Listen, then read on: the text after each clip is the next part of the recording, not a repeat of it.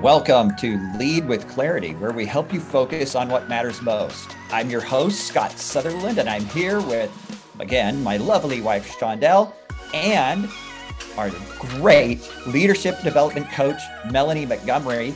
How are both of you doing? And what is one word that would describe how you're feeling right now? I am excited, excited, excited. That was the word I was going to choose too. I stole it right out from underneath you. Uh, yeah, excited, enthusiastic. Oh, I love it. Great. We are Very so good. excited to have you, Melanie. You're our first guest, and we've been actually waiting to have you on uh, so that we could really talk about what you're doing in leadership development. And you have had a huge win.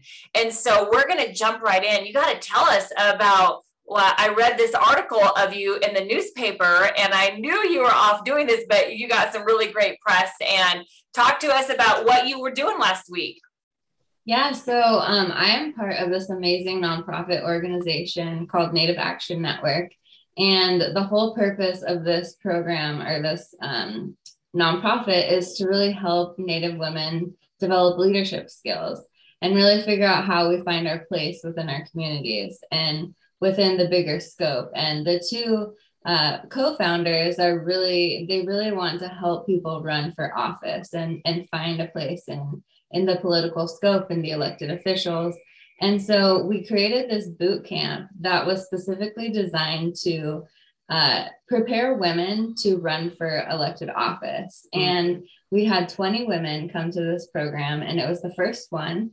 Um, and they were there to develop the skill sets, but also the experience and the knowledge and the confidence uh, to start that journey. And so I was able to do um, clarity assessments with the 20 ladies and a debrief and coaching ahead of time.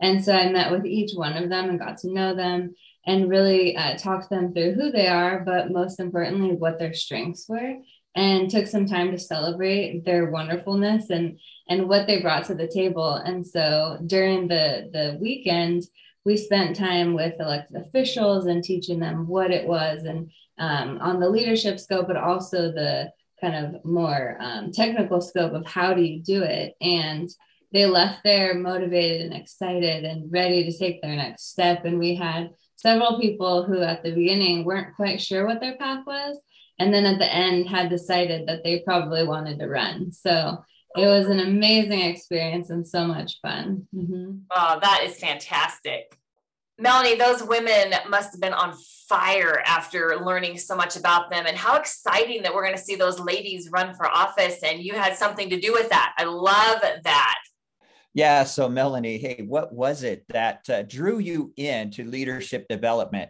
Tell us a little bit about your background and really what you're doing now. And about that snazzy master's degree in organizational leadership, we have to talk a little bit about that. So go, Melanie. Okay. Well, I kind of stumbled into it, honestly. Um, when I was, so um, one really important part about me is that I am a member of the Quinault Indian Nation. And growing up, it was instilled in me that I really needed to find a way to give back and that my purpose was being a leader in my community. Mm. And not really knowing what leadership meant at the the young age i was like okay well what can i do? So i decided to go into gaming and hospitality because my tribe had recently opened a casino and a hotel. And so i was like i could do that. I could help make our property better. So i spent 17 years in a career in hospitality um, and I got my bachelor's in hospitality business management and went to work for my tribe. And after I was doing that for a while, I was like, you know, I'm an introvert. I don't really love being in customer service. Um, and I really loved hospitality, I loved gaming, but it just wasn't my passion. And I decided to go back to school and uh, get a master's in organizational leadership and I wasn't really quite sure what I wanted to do with it. And as I was learning about myself and about leadership, I really just found my passion. And I realized that what I was put here to do was really help other people grow and develop. And that is what my strength was, and that was what I loved. And so, in my last position, I was executive director of hospitality. And so, I had a team of managers, and I was really able to use them as guinea pigs and um, practice everything I was learning, but also really uh, test those leadership skills that I was building to really help them to grow. And in just watching my team um, shine just from being empowered, I was like, this is really what I want to do. Mm-hmm. Um, and I actually had uh, the pleasure of meeting Shondell back in 2015 when she was working with a company that I work for, Seabrook.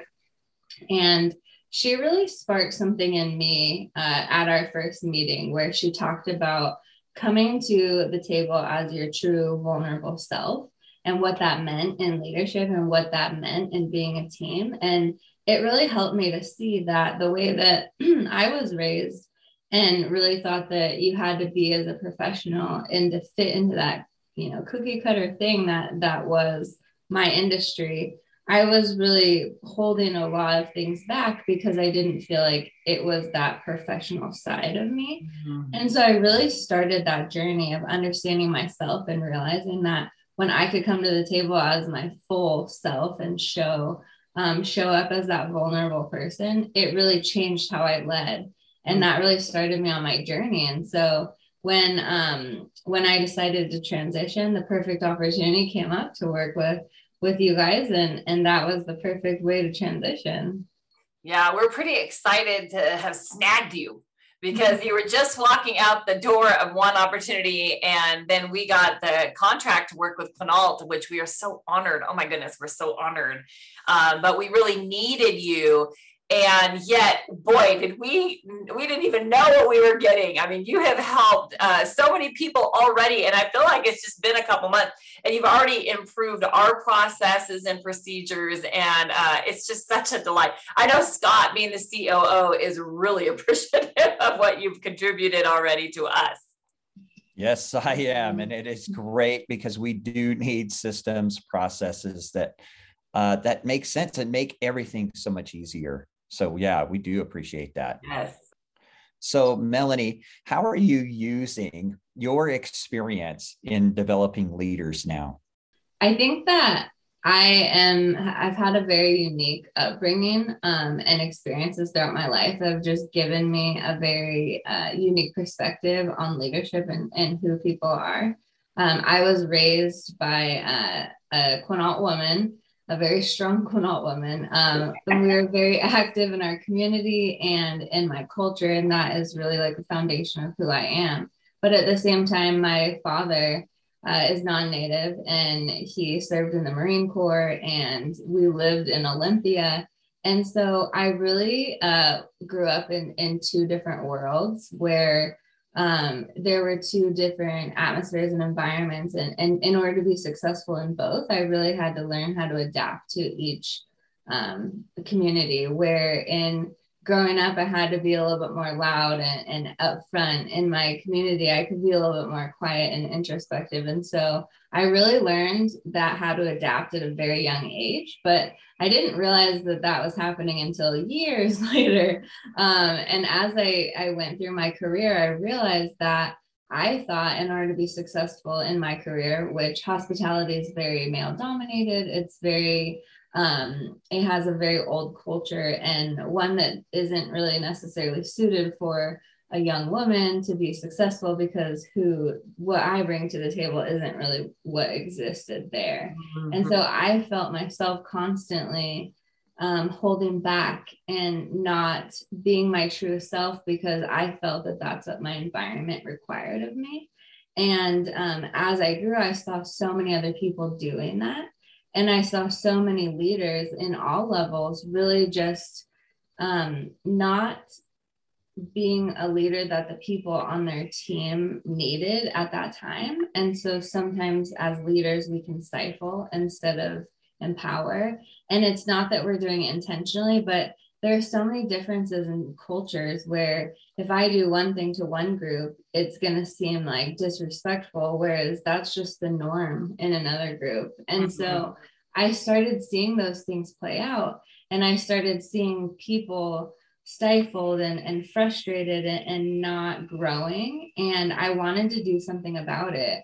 I wanted to help change that. And so when I started developing a lot of these these skills and using the the approaches that Shondell Group uses of you know how do we get rid of blame how do we really understand ourselves how do we communicate in positive ways it really hmm. started changing our culture changing our environment at my previous workplace and I saw people thriving and so I feel like I've been through so much in my short life um, and just like different experiences.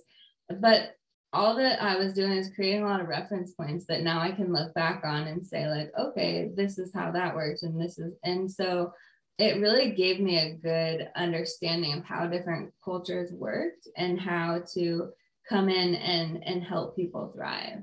Mm, Melanie, that is so beautiful. And really that's what we love doing. And your your uh, i think i call it your testimony is perfect for what you are doing now with other leaders and other aspiring people who have all the potential in the world but they don't know how. They have did they don't have a degree in organizational leadership. They don't have uh, the experience that you have and i think that's the magic of Shondell group that we've had is that we have really simple tools that give a big impact and we know how to take leaders to their next level. And it really is getting to that authentic part of who they are. And uh, I have, you know, that's been like six years, Melanie, since you had that training. And isn't it beautiful how being a leader who is willing to change, being a leader who is willing to take information into your soul and, uh, you know, be the best you can be but also be willing to change the parts that aren't the best. And I just am so impressed with what you have accomplished in six years. It is astounding to me. I am just impressed over and over again. So we are really excited to have you. So um, we've got about just a few more minutes, and uh, we for sure, hey Scott, we have got to do part two. So I'm just saying that right now.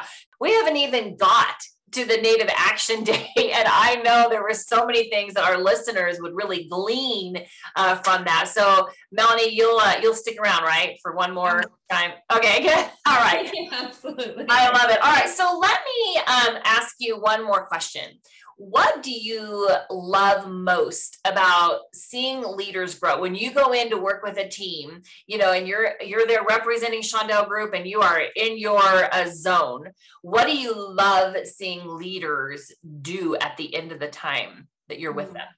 That's such a good question. Um, i think that one of the things that i love is seeing leaders kind of find their niche and, and really get to know themselves and yeah. find their value and really just gain that confidence. Like at the beginning, they're a little unsure. A lot of times we're working, at least I have been working with uh, newer leaders, um, up and coming leaders. And so they're really just unsure of themselves sometimes. And seeing them gain that confidence and ready to just take on the world, I think it is the thing that that I love the most. Yeah, yeah, and you're you're killing it. And I love our our team right now. Like um, just to mention a couple, like you're bringing up the up and coming leaders. Alan is grabbing those leaders that want their first time headed toward the executive suite. And I have the honor of working with the seasoned leaders and the executives that uh, want to get to their next level. And so we're, we're leveling up everyone in our little sphere. They all go together, and it's just a delight. We're so grateful um, for what's happening there. So we have this little saying, and uh, I think you know that we're going to land the plane which sometimes we do touch and goes. We're not going to lie. But uh, as we end part one of, of this time with you, Melanie, um, a few takeaways that I hear, and maybe you can jump in if you have a couple more, but a few takeaways that after a listener sat and listened to how amazing you are is one, people have got to get to their authentic self. They don't have to be any anything but what they are. They may you know they may need to overcome some weaknesses of course but they are on a path to be as great as they choose to be. And so there's one. I'll bounce it back to you. What do you think another takeaway is? Yeah i definitely think that that's a huge one. And also that we really, in order to be our best selves, we really need to figure out what we're good at and lean into it and really um, value that and, and push ourselves into those spaces while also seeing, like, okay, maybe I do need to work on this or that. right. And And the third thing I'd say is just uh, we continue to just see the power of that clarity report and you taking 20 new leaders that as a result of that and other leadership um, insights were able to say i'm going to make such a difference that i'm going to run for political office. Like that is just awesome. Like if we could uh, continue to have that kind of impact and i think that's what leaders do right? Leaders create the opportunity for more leaders to grow and to thrive. And do you have another one? Or i think that's pretty good but do you have one more you want to add? Oh man, I was listening to you, so now I need to think for a second. you can keep thinking, but I have one more I think that I'm going to grab while you think is uh, blame. I loved how you just grabbed that out and just said that we blame others for where we're at or we blame things instead of taking ownership. And we're seeing that, of course, right now rampant in social media and news and all that stuff. And it's like, let's just all own it let's take our responsibility and quit blaming. And so I love the fact that you grabbed that word as one of the things that you're really doing. That was powerful. I think, and, and just kind of to add to that, which is I don't know, a takeaway or maybe a little extra. But as we're as we're in uh, teams, when we make a mistake or a mistake happens, instead of looking at who did it and blaming each other, really seeing mistakes are an opportunity for growth. If yes. we don't make mistakes, we're never going to learn. So let's celebrate mistakes and then just figure out how do we grow from this. Mm, I love it. Okay, we seriously have to get this plane on the tarmac now. So find us at shondell.com and learn more about the clarity report and all the tools that we've been talking about but you got to learn more about Melanie. And so you can find her profile um, either uh, on our website or on her LinkedIn. And also, we want you to start following her on our CAVU series. So, again, put in the show notes, but Shondell Group backslash CAVU, where you can find her uh, wisdom. We love to hear from her. And um, of course, we also want to just give a big plug for the Native Action Network.org. Is that right, Melanie? Yeah, we're just really proud of the work that they're doing and really super grateful. So, as always, be the best you can be today, and we'll catch you next time.